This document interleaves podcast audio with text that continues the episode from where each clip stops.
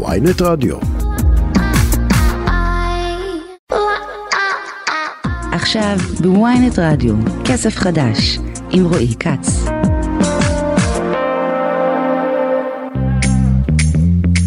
ערב טוב, מאזיני ynet רדיו, שבוע טוב לכם. אתם על כסף חדש, התוכנית הכלכלית היומית של ynet רדיו. אני רועי כץ, שילה פריד, עורך מפיק על הביצוע הטכני, יוני קחטה ותום חלד. תכף נדבר יוקר מחיה, גם הצפי לעליות מחירים לקראת פסח, וגם החלטה של עיריית תל אביב להעלות, להעלות מאוד את מחיר החניה למבקרים במרכז העיר. תכף נדבר על זה בהרחבה.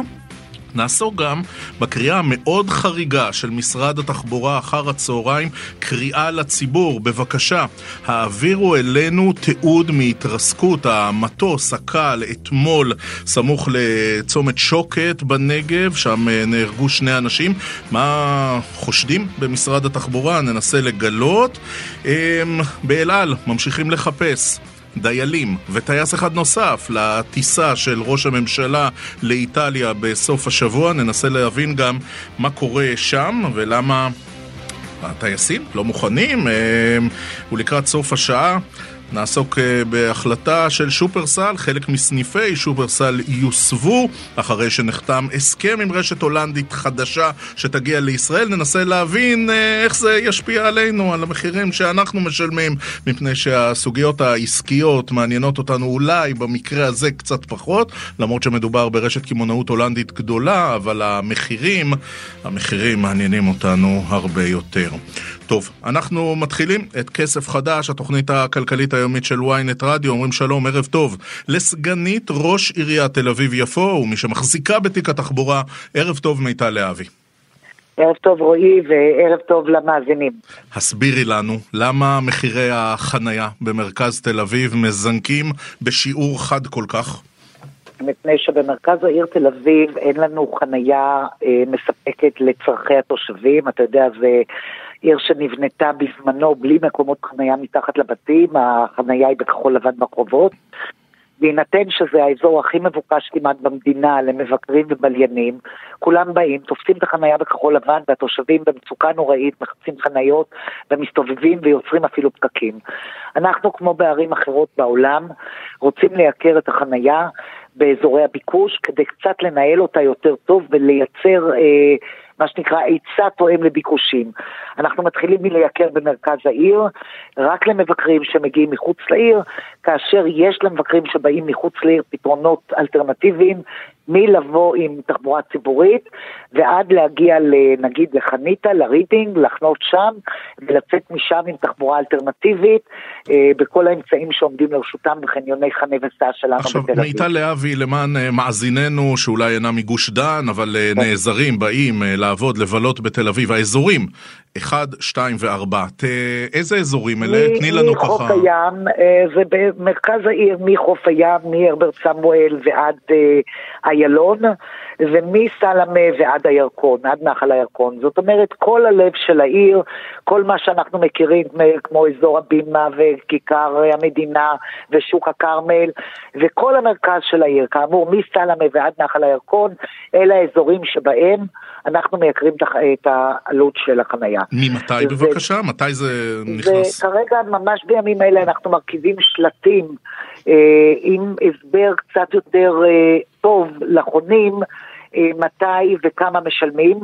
על מנת, אה, עד שנתקין כאלפיים שלטים כאלה, אנחנו מחליפים את כל השילוט בעיר, אז זה ייקח כחודש ימים. אני מעריכה שאפריל, מתישהו, אולי אפילו אחרי הפסח, אה, נתחיל בדבר הזה, בהתחלה עם התראות ואחרי זה עם קנסות. עכשיו, העלייה במחיר היא חדה. מה, זה עכשיו אה, סדר גודל של 6 שקלים 70 אגורות, וזה יהיה 12 שקלים לשעה, נכון? נכון, אז מי שבא לשעה, שעתיים לכוס קפה או לבלות, אה, אולי יוכל לעמוד במחיר הזה. מי שבא ליום שלם, מוטב לו שייכנס לחניון במחיר פיקס יומי, ואו לא ייכנס עם רכב למרכז העיר לתפוס כחול לבן לכל היום לתושבים שגרים בסביבה וחווים מצוקה. אז כן, העלינו ל-12 שקלים, ואנחנו, זה עדיין זול, והתחרות צריכה להיות מול החניונים. אנחנו רוצים שאנשים, יהיה להם יותר כדאי להיכנס לחניון ציבורי, לחניון של משרדים, לחניון עסקי, אה, ולא לחנות בכחול לבן. עכשיו, החניונים, מחירי החניונים העירוניים באותם אזורי חניה השתנו גם?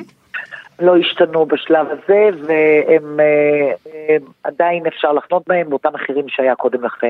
עכשיו... יש חניונים שחלקם זולים בתעריף יומי, ויש חניונים חינמיים, כמו חניתה, שאמרתי ברידינג, ויש חניונים שהעלות שלהם יותר יקרה.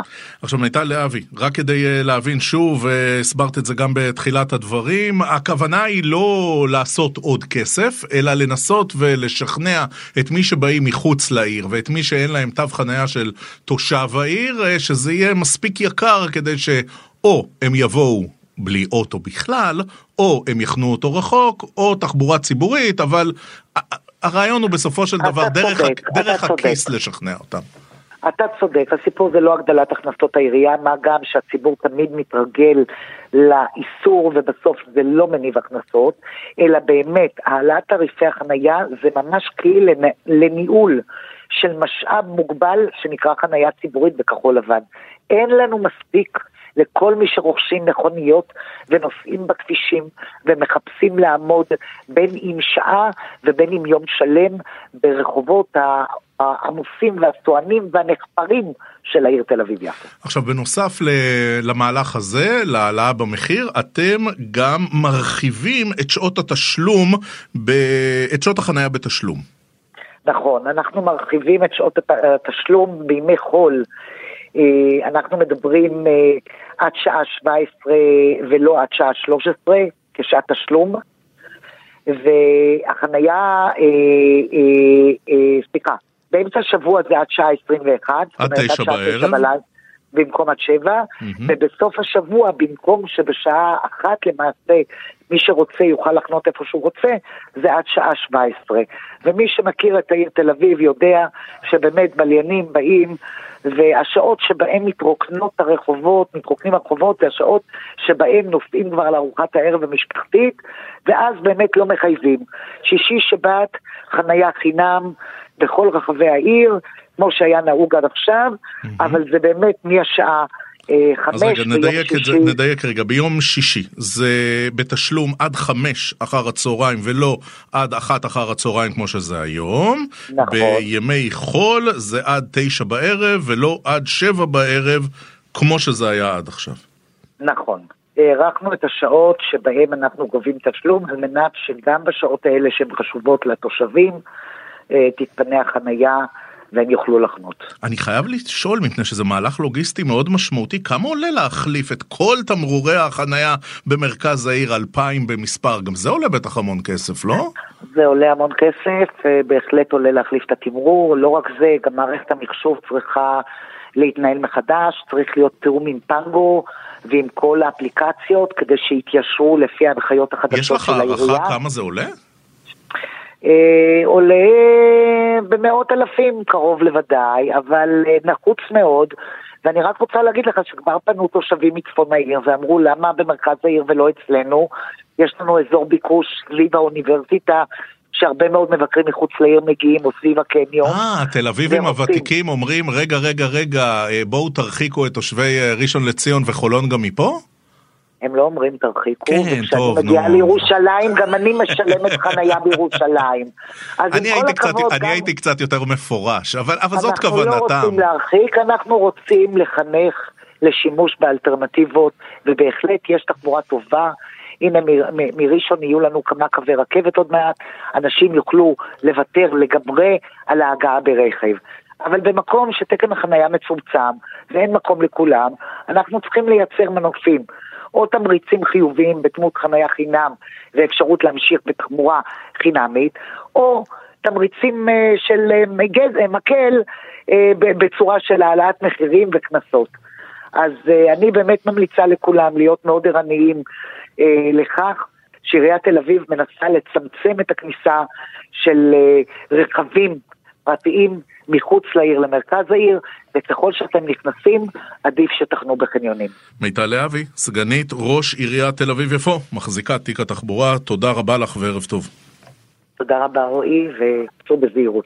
אנחנו מזכירים לכם, אם אתם רוצים אה, להאזין לנו בהאזנה מאוחרת לתו, לכל התוכניות והרעיונות של כסף חדש, אתם עושים את זה במתחם הרדיו באתר ynet, אנחנו תמיד נמצאים שם, אבל גם בכל אפליקציות הפודקאסטים המובילות. אתם מחפשים כסף חדש בשורת החיפוש, ואז אתם יכולים להאזין לנו בכל מקום, בכל מכשיר, בכל זמן. אם אתם מאזינים לנו כפודקאסט, בבקשה, דרגו אותנו. זה חשוב לנו, זה גם פרגון. וגם תלחצו עוקב, ככה תקבלו עדכון לכל תוכנית חדשה שלנו שעולה על בסיס יומי. תכף נמשיך לדבר על העלייה ביוקר המחיה וגם למה בחברת אל על מתקשים קצת לאתר דיילים וטייס אחד נוסף לביקור של ראש הממשלה ורעייתו באיטליה בסוף השבוע.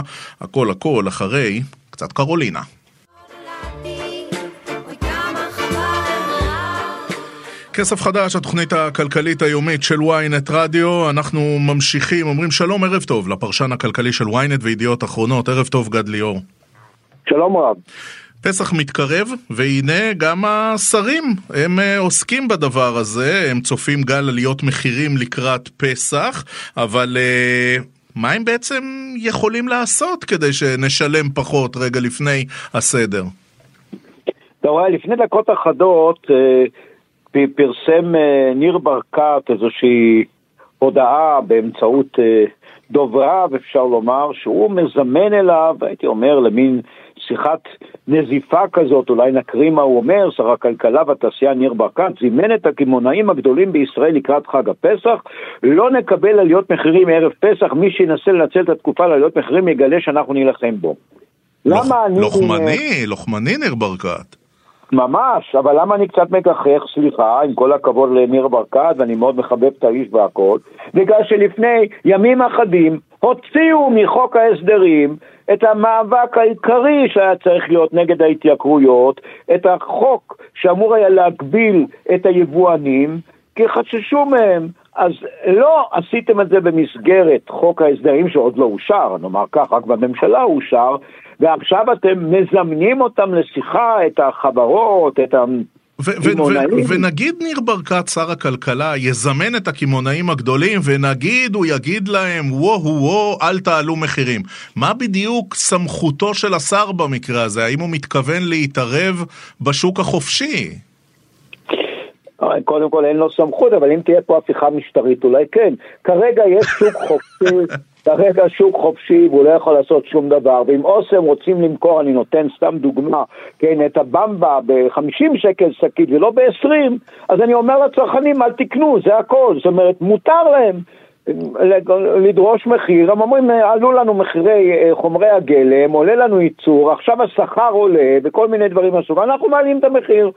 אין לו הרבה מה לעשות, הוא יכול לבקש. אגב, מה עשה השר הקודם? גם הוציא איזה מכתב, סליחה שאני אומר פה, גם די מגוחך, שעליו חתמה גם הגברת ברביבאי, שהייתה אז שרת הכלכלה, וגם מר ליברמן, שניהם חתמו על מכתב של אוי ואבוי לכם. זה היה מכתב, זהו, לא קרה שום דבר. היבואנים אבל אז אמרו, טוב, נדחה, אם אתה זוכר, הם אמרו, נדחה לאחרי החגים, זה היה לפני החגים, לפני uh, ראש השנה, תמיד יש אצלנו חגים, כן? ראש השנה, סוכות וכולי, אז הם אמרו, נדחה לאחרי, ואכן, ב-1 בנובמבר עלו המחירים קצת אחרי החגים. אז עכשיו הוא יכול לבקש מהם בלשון יפה, אני לא מאמין אגב שיענו, אני אגיד אפילו שיש אה, לזה סיבה. הדולר מאוד עולה, חומרי הגלם מאוד מתייקרים, יש אינפלציה, מחיר החשמל כן עלה, נכון, עלה קצת ופחות, אבל עלה וכך הלאה. אז למה בעצם שהם יוותרו? אבל אפשר להזכיר גם לשרי הממשלה וגם ליושבי, ליושבי ראש ועדות כלכלה, כי גם הם יש להם איזה תחביב לעשות שיימינג תמיד לקמעונאים בכל מיני אה, ישיבות קולניות, שזו לא כל כך בסמכות שלכם. אם אתם רוצים, תפעלו פה כדי לפתוח את השוק ותייצרו תחרות ותצמצמו תקינה, ויש אה, עוד הרבה פעולות שאפשר לעשות נגיד דרך רשות התחרות גם. התפקיד שלכם זה לא להז... להזמין אנשי עסקים ולנזוף בהם על זה שהם ממקסמים רווחים. זאת לא המדינה הזו בינתיים. נכון, אני אזכיר עוד משהו, בימי תחילת המדינה היו לא רק אה, אה, פיקוח מאוד הדוק על מחירים, אלא המדינה גם חילקה פנקסי הקצוות וכל מיני דברים, והיה מותר לקנות ביצה אחת לנפש או חצי ביצה וכך הלאה, אה, וסוכר, שקית אחת סוכר וכך הלאה. אנחנו לא רוצים לחזור לזמנים שבו הממשלה מכתיבה לנו כמה מותר לנו וכמה יעלה המחיר וכולי וכולי, כי היו אז מאות מוצרים בפיקוח, מאות. אחר כך הורידו את זה לעשרות. אגב, מי הוריד, אתה יודע? תעזור לי. קוראים לו בנימין נתניהו, בנימין נתניהו. אגב, בהתחלה זה היה גם מנחם בגין במהפך, שהוציאו, אה, אה, היה, הסוציאליזם התהפך, הסוציאליזם לקפיטליזם, הוציאו כל מיני מוצרים מפיקוח, ואחר כך מר נתניהו בעצמו אמר, אנחנו רוצים כלכלה חופשית, אגב, ועשה נכון. ויותר מאוחר... אתה, אתה רואה, בממשלות... הליברליזציה של חירות כל כך הצליחה, שעכשיו ברקת מחזיר מחדש את מפא"י, גד ליאור. כן, פחות או יותר. אני חושב, אני אומר כאן בהגינות, שמר אה, אה, ברקת יש לו כוונות טובות בסך הכל, הוא מבין, הוא עצמו הרי לא זקוק לזה, הוא מיליארדר, הוא עשה הרבה כסף בחייו, הוא מבין שיש אנשים במדינה הזאת שלקראת פסח יהיה להם מאוד קשה לקנות את המוצרים, והוא מרוגז גם, שאני אומר חד וחלק, חלק מהחברות מנצלות את המצב. לא כולן צריכות להעלות מחירים ולא בכל תחום. אתה יודע, זה מזכיר לי מה שכבר סיפרתי בעבר, שכשהתחילו עליות המחירים, אז בא בעל חנות פרחים והעלה את מחירי הפרחים ב-10-20 אחוז. שאלו אותו למה, גם אני שאלתי, אז הוא אמר, אה, מחירי המים עולים. אז הזכרתי לו שמחירי המים עוד לא עלו, הם בכלל עוד לא, וגם כשהם יעלו, הם יעלו אולי בשלושה אחוזים, בסוף הם גם לא עלו בשלושה אחוזים, אלא רק באחוז אחד, ואין שום סיבה להעלות ב-20 אחוז מחיר פרחים אם אה, אה, כן. המחיר המים עולה באחוז אחד, כשזה רק חלק אגב מהעלויות, יש כמובן ארנונה וחשמל, כל הדברים של חנות פרחים, זה לא רק מחיר המים, זה מה שנקרא להעלות טרמפ על תקופה של התייקרויות. לא שאנחנו... חלק מהחברות חלק מהחברות עולות טרמפ. לא שאנחנו חלילה מעודדים מוצרים בפיקוח, אבל צריך להזכיר גם לניר ברקת וגם לקולגות שביצים, חלב, לחם, שכולם נמצאים בפיקוח בישראל, הם מהיקרים ביותר בעולם המערבי. זאת אומרת, הישראלים משלמים הרבה על זה שפקיד פה קובע כמה עולה כל ביצה. כן, אבל בינתיים הממשלה הנוכחית, הקודמת והקודמת קודמת וכולי, מנעו עליות רבות יותר בתחומים האלה ואישרו רק עלייה של 2, 3, 4 אחוזים במוצרים כמו לחם, יריב עם המאפיות, כמו חלב, כמו סוכר, כמו קמח, כל המוצרים האלה שמצויים בפיקוח, שאלמלא הפיקוח היו עולים ביותר, כי שוב החברות היו מנצות. אני אומר חד וחלק, החברות בחלקן צודקות ובחלקן לא צודקות בעיקור, כי לא כל חומרי הגלם עלו ולא הכל מתייקר והחשמל לא עלה ב-20 אחוז, הוא עלה בסופו של דבר ב-6.7 אחוזים, והם אמרו, מה, תהיה פה עלייה אה, גדולה.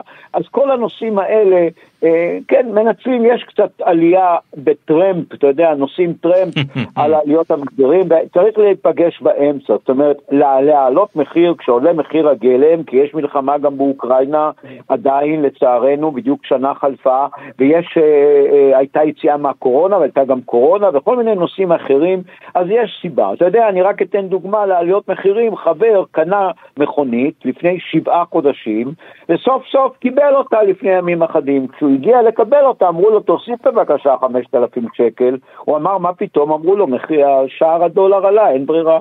זאת אומרת, גם זה ש... שהשקל נחלש, גורם לעליות מחירים, חלקן מוצדקות. חלקן כן. מוצדקות. גד ליאור, אה, מילה אחרונה, אתה יודע, עם כל הכבוד לדרישות של ניר ברקת ולנזיפות בקמעונאים, הוא יכול לעשות משהו בלי גב של נתניהו ושל סמוטריץ', והאם נתניהו, שפעם הייתה לו תפיסת עולם מאוד מאוד קפיטליסטית וליברלית, האם הוא חושב שזה תפקיד של שר הכלכלה לקרוא לאנשי עסקים ולנזוף בהם על מחירים גבוהים? יש לו גיבוי של ראש הממשלה ושל שר האוצר? קודם כל אני מאמין שמר ברקת דיבר עם מר נתניהו, לא דווקא לפני הזימון שלו, אלא דיבר איתו על עליות, המחירים. עובדה שהייתה גם מסיבת עיתונאים שבועיים אחרי הקמת הממשלה, אנחנו לא ניתן להעלות את מחיר המים, הם עלו אגב בקצת, לא ניתן להעלות מחיר החשמל ביותר מ-8%, עלו ב-6.7%, אנחנו נילחם בעליית מחירי הדלק, הורידו את המחיר פעם אחת ב-10 אגורות, פעם ב-33 אגורות. אה, אה, יש ניסיון, נתניהו, אני אמרתי את זה כבר פה, ואני אומר את זה תמיד, נתניהו מבין כלכלה, אין ספק בזה, מבין כלכלה, הוא למד גם מנהל עסקים, הוא גם יודע לנהל את העסק, אני חושב שהוא היה גם שר אוצר טוב, לא רק אני אומר את זה, כרגע הוא עסוק בעניין אחד בלבד, הוא לא, אם חשבת שזה איראן, התשובה לא, הוא עסוק בנושא של החקיקה של מה שאנחנו קוראים מהפכה משטרית, מה שהוא קורא רפורמה משפטית, הוא עסוק בזה ולא נראה לי שהוא מקדיש יותר מדי זמן, וחבל. לנושא הכלכלי. גד ליאור, פרשן כלכלי, ynet וידיעות אחרונות. גד, תודה רבה וערב טוב. תודה רבה. עכשיו אנחנו אה, פונים לקשיים באיוש אנשי צוות לטיסה של ראש הממשלה לאיטליה בסוף השבוע. בחברת אל על מתקשים לאתר דיילים ועוד טייס אחד לביקור של נתניהו בארץ המגף. אנחנו אומרים שלום, ערב טוב, לכתב התעופה של ynet וידיעות אחרונות. ערב טוב, דניאל סלאמה. שלום, ערב טוב. דניאל, תסביר לנו את העניין הזה. איך לא מוצאים צוות לטיסה של ראש ממשלה? קודם כל צריך להבין שבכל פעם שמאשים טיסה שהיא לא מתוכננת, שהיא מחוץ לסקייג'ול, מה שנקרא, הם פונים בעצם לטייסים שיכולים לבצע את הטיסה הזו, כלומר הם מזמינים לבצע טיסה, והם כמובן לא מאוישים לטיסה אחרת בזמן הזה.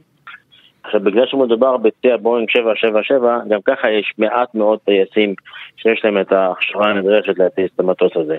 לכן כרגע האיוש הוא של מנהל הצי הרלוונטי באל על, שלפי ההגדרה בכל פעם שראש הממשלה טס, הוא זה שצריך להיות בתא הטייס ביחד עם אה, עוד טייס או שניים כתלות ביד, כתלות ביד ובמרחק שלו. עכשיו, מהמידע שהגיע אלינו, הטייסים לא ששים להתנדב לטיסה, הם מבקשים מהם והם לא נהנים. חשוב להגיד שאף אחד לא אמר במפורש שאנחנו עושים את זה במחאה, אבל הם פשוט לא מתייחסים לטיסה ולא, אף אחד לא לקח את זה. הערכות הן שעד יום חמישי הטיסה הזו כבר ייפתר, יצליחו לאייש את כל הטייסים הנדרשים וגם את הדיילים. עכשיו, אה, אם בטייסים אתה אומר, אה, יש פה הכשרה לבואינג 777, מה העניין עם הדיילים? שם זה גם כן אה, בזיקה כלשהי למחאה, או שאנשים לא כל כך רוצים לעבוד בטיסה של ראש הממשלה?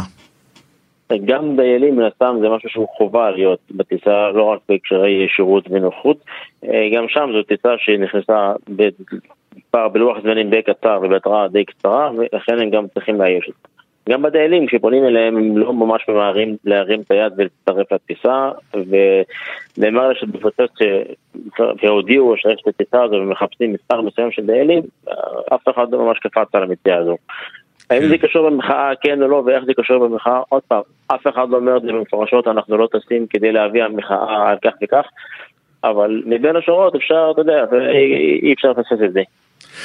דניאל, תגיד, אה, אל על מתמודדת עם המבוכה הקטנה הזאת, אבל מה עם ארקיע וישראל? למה שהם לא יטיסו את ראש הממשלה לאיטליה? הבקשה כרגע הגיעה ממשרד ראש הממשלה לטוס ספציפית בדגם הזה, שהוא גם אה, כנראה רחב יותר, נוח יותר. יש פה גם עניינים אה, אחרים של, של דרישות כאלה ואחרות של משרד ראש הממשלה. רגע, ספציפית בדגם הזה, ה-777? כן, כן. תעזור לנו להבין למה ראש הממשלה רוצה את ה-777? כאילו, מה מיוחד במטוס הזה לאנשים שלא לא מבינים תעופה? כן. מדובר במטוס שהוא רחב יותר, גדול יותר, שיש בו מושבים יותר נוחים, יותר מרווחים, אפשר להפוך את המושבים של הביזנס שלו, כאילו, כי זה קשה שנשען לאחורה והופך לסוג של מיטה, מצד שני זו טיסה קצרה, אני לא יודע כמה באמת ההתעקשות הזו הגיעה דווקא למשרד ראש הממשלה. עכשיו, בנוגע לישראל וארקיע, אה, שרת התחבורה מירי רגב הודיעה שהחל מהטיסות הבאות בעתיד, אלה שעוד לא יצא עליהם המכרז, הם מתכוונים גם לפתוח אותם לארקיע ולישראל, חרף העובדה שאין להם מטוסים רחבי גוף כמו ה-777 או ה-787. כלומר, המשמעות היא שהשתי החברות האחרות הם המטוסים היותר קטנים שלהם, ה-Airbus 320 וה-Airbus 321 של ארקיע ואמרייר, יוכלו להטיס את ראש הממשלה במידה ויבחרו לכל יעד באירופה וליעדים הקרובים במזרח התיכון, בחריין, איחוד האמירויות, ירדן, מצרים וכיוצא בזה. אבל מטוסים גדולים רחבי גוף שהם מושבים שהופכים למיטות, את זה אין להם. זה רק לאל על יש. לא, אני, אני חושב על היעד, אני, אני לא נכנס כמובן לסוגיות אה, ביטחוניות אלו ואחרות, נכון. אנחנו לא מבינים בזה ואנחנו לא, לא יודעים את זה. אבל, אבל מבחינת אה, איכות הטיסה והנוחות, מדובר בטיסה קצרה, מה זה טיסה עד איטליה? זה לא טיסות טרנס-אטלנטיות שאתה אומר, אוקיי, נדרש פה מענה לשינה וכו'. כמה זה קשור, כל הסיפור הזה, למעצר של טייס אל על בשבוע שעבר? יכול להיות שהטייסים באל על נוקטים פה באיזה סוג של שביתה איטלקית ומראים את עמדתם? העמדה הרשמית של uh, ועד עובדי אל על שכולל בתוכו גם את הטייסים זה שהם uh, ישמחו להטיס את ראש הממשלה כפי שהטיס אותו בעבר אבל אני כן יכול להגיד לך משיחות שערכתי עם טייסים שהנושא הזה לא חלף לא, לא חלף לידם בשקט שחבר שלהם נעצר. כן. דניאל אה, סלאמה, כתב התעופה של ynet וידיעות אחרונות, תודה, תודה רבה. תודה לכם, תודה רבה. אנחנו... יוצאים להפסקה מוזיקלית קצרה, כשנחזור לכסף חדש, נדבר על הקריאה המאוד מאוד חריגה של משרד התחבורה שמבקש להעביר תיעוד מהתרסקות המטוס הקל אתמול בנגב סמוך לצומת שוקת, וגם נדבר על uh, מהלך של שופרסל שמסבה חלק מהסניפים שלה לרשת הולנדית חדשה שתגיע לישראל. ננסה לברר האם זה אומר שאנחנו נשלם, נשלם קצת פחות על uh, מוצרים שאנחנו קונים בסופר, אבל עכשיו, קצת פורטי סחרוף. כסף חדש, התוכנית הכלכלית היומית של ynet רדיו, אנחנו ממשיכים. משרד התחבורה, הוא פונה בקריאה חריגה מאוד. העבירו תיעוד מהתרסקות המטוס הקל בנגב אתמול, שם בכביש 60, התרסק מטוס קל ו... זה עלה בחייהם של רוני ולילך שושן. אנחנו אומרים שלום לפיני בדש, ראש מועצת עומר. שלום פיני. שלום וברכה. אני משתתף בצערך. כן, אירוע מאתמול, אני... הראש שלי מסובב, אנחנו לא רגועים. אסון אה, נורא כבד, אה, זה בלתי נתפס. ובייחוד שאשתו כמעט לא טסה איתו אף פעם, ופתאום עלתה איתו. זה זוג באמצע החיים, 55, 51, שלושה ילדים מדהימים, 23, 20, 17. אם היה סמנכ"ל בכיר בכי"ל, יצא לעסקים חובקי עולם, יש לו חברה בפארק הייטק אצלנו. בחור קפדן, בחור מקצוען, בחור אה, שאין אצלו, אין עיגול פינות, אין כלום, יש לו גם אגב רישיון על מסוק, הוא גם טס עם, אה, בחו"ל הרבה, הוא היה בהרבה שליחויות, הוא טס גם בחו"ל. זאת אומרת, הבחור הזה לא לוקח סיכונים, לא משתגע לפעמים כמוני, הוא מאוד uh, מתוקתק, mm-hmm. וכנראה שהייתה איזושהי תקלה שאילצה אותו לנחות בכביש, ולא כל כך להצליח לנחות בכביש, כי הוא פגע עם הכנף במחיצת בטון בין שני הנתיבים, וכשהגיעו על המטוס... הגיעו אליו, אה, כשהגיעו אליו היה מג"בניק ועוד אחת הגיעו אליו, ותוך 30 שניות, 20 שניות המטוס התלקח. זה סוג של מטוס שהדלק זה בנזין 95 אוקטן, זה לא בכנפיים, אלא בגחון, מתחת לכיסאות. וברגע שזה נדלק אין אה, שום אה, סיכוי, זה עניין של שניות.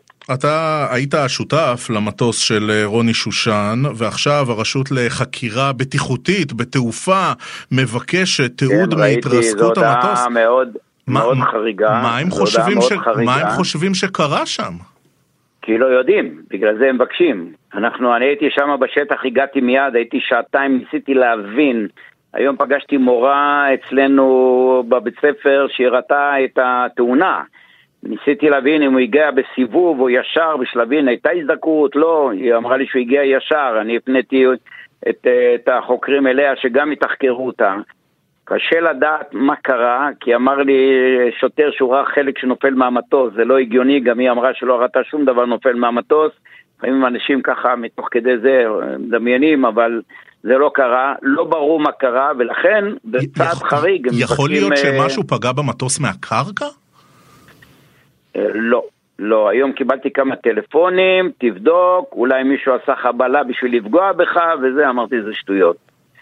אמרתי, זה שטויות, אפילו איזה רופא התקשר אליי לפני חצי שעה, אומר, בכל זאת תעשו בדיקה אם זה לא היה לא, מכוון אליך. מעניין, אני, אני לא התכוונתי ל, לדע- לסבוטאז' לדעתי- במטוס, אני חשבתי אולי איזשהו אה, אה, ירי מהקרקע או משהו מהקרקע. לא, לא, לא, לא, כדור ש... כדור טועה פוגע במטוס כזה, לא מפיל אותו.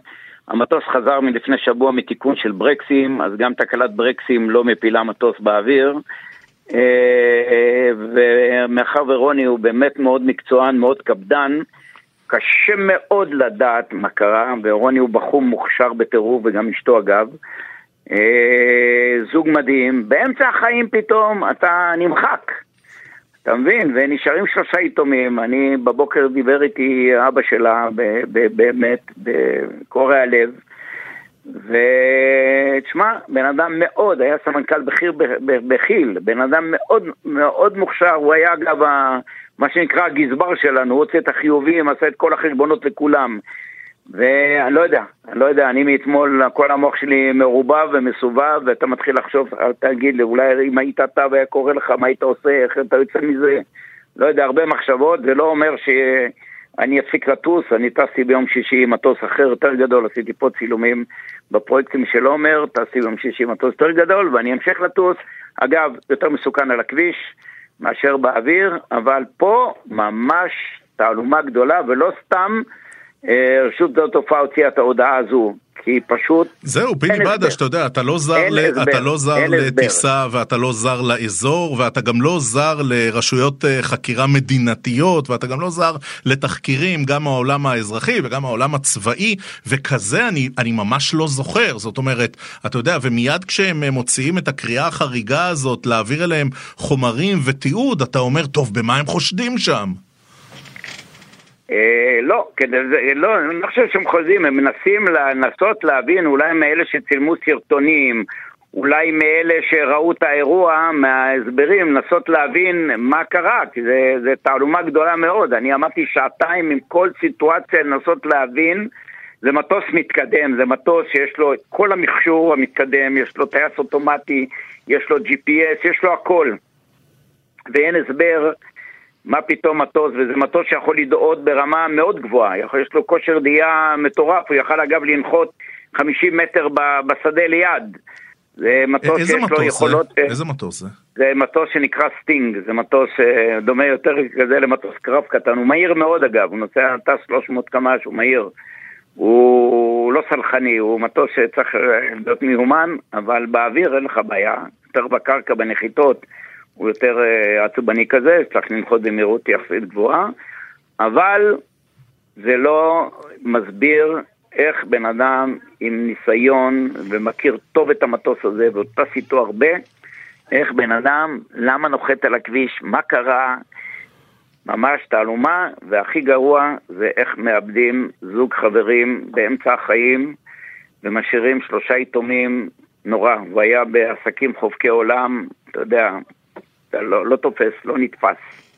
פיני בדש, ראש מועצת עומר, שותפו למטוס של רוני שושן, שאתמול נהרג בתאונת המטוס סמוך לצומת שוקת. לילך שושן. רוני, רוני ולילך, כן. תודה פיני בדש. תודה. תודה, יום טוב, ביי. כסף חדש, התוכנית הכלכלית היומית של ynet רדיו, אנחנו מזכירים לכם, אם אתם רוצים להאזין לנו בהאזנה מאוחרת לכל התוכניות, לכל הרעיונות, אתם עושים את זה במתחם הרדיו באתר ynet, אנחנו שם, כל התוכניות, כל הרעיונות, אבל אנחנו גם באפליקציות הפודקאסטים המובילות, אתם מחפשים כסף חדש בשורת החיפוש, ואז אתם יכולים להאזין לנו בכל מקום, בכל מכשיר, בכל זמן, אם אתם מאזינים לנו כפודקאסט, בבקשה דרגו אותנו, וגם תלחצו עוקב, ככה תקבלו עדכון לכל תוכנית חדשה שעולה. עכשיו אנחנו אומרים שלום, ערב טוב לכתבת הכלכלית של ynet וידיעות אחרונות, ערב טוב נביד זומר. ערב טוב רועי. טוב, אנחנו מאוד מוטרדים מיוקר המחיה ועוד מעט אה, פסח פה, והנה אנחנו מקבלים אה, בשורה ששופרסל היא תשקיע עשרות מיליוני שקלים בהשקה של רשת קמעונאות הולנדית שמגיעה לישראל. האם זה ישפיע על המחירים של כולנו? זה, אתה יודע, כולנו תקווה. זה צריך לראות שזה קורה בעיניים, כן? אה, צריך לזכור דבר אחד, גם אם מוצר של רשת קרפור, של רשת ספר, עולה בחו"ל נגיד שקל, לשם הדוגמה, הוא עדיין עובר תהליך של התאזרחות אה, בישראל, זאת אומרת התאמה לתקנים המקומיים, פלוס עובר תהליך של אה, הכשרה, מה שנקרא הפיכתו למוצר כשר, מהמם. פלוס אה, זיכיון שמשלמות הרשתות המקומיות לרשת קרפור או לספר עבור הזיכיון. אז ככה שיש עלויות שמתווספות בדרך. אבל עדיין אנחנו רוצים להאמין שמחירם הזול בחו"ל הוא בסיס נמוך מספיק, שגם עם כל התוספות זה יהיה באמת מחולל תחרות בישראל. וכמובן, אתה אומר לעצמך, נו, אם, אז, אם אתם מכניסים לפה אה, רשת אה, קמעונאות זרה ואתם לא מורידים את המחיר, אז למה עשיתם את זה מלכתחילה? זאת אומרת, נכון. כל המודל העסקי פה אמור להיות זה שזה יהיה יותר זול. גם זה שיהיה יותר זול, אבל גם מביאים סטנדרטים של, אה, של חו"ל.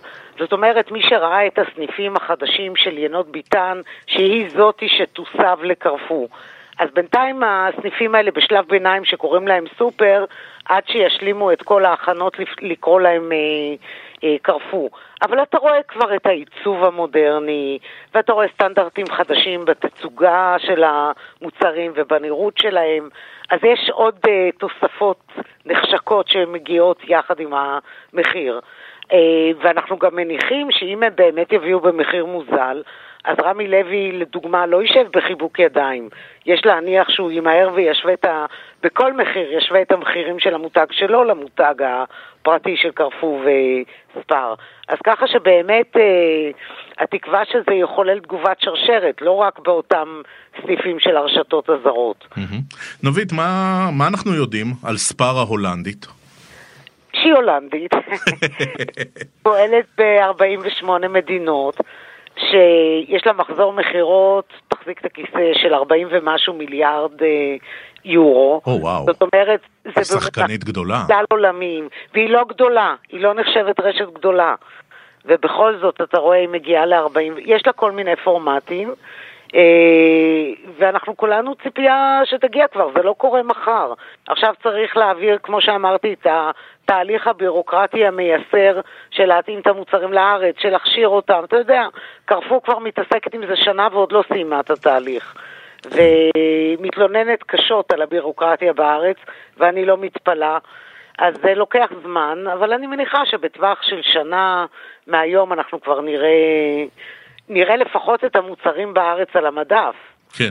עכשיו שופרסל היא תשקיע כמעט 30 מיליון שקלים, 28 מיליון נכון. שקי- שקלים בהשקת רשת הקמעונאות ספר.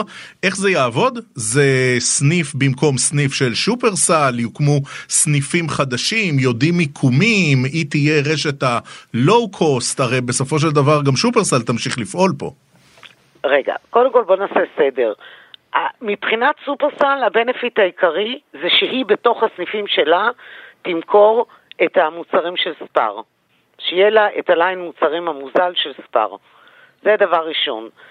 החנויות, הן אמורות להיות 30 חנויות בערך, וצריך לזכור עוד דבר, סופרסל לא לבד במיזם הזה. סופרסל היא רק 19.9, נגיד 20% במיזם. השאר 80% שייך לזאב עמית, שהוא השותף איתם והוא בעל הזיכיון של ספר.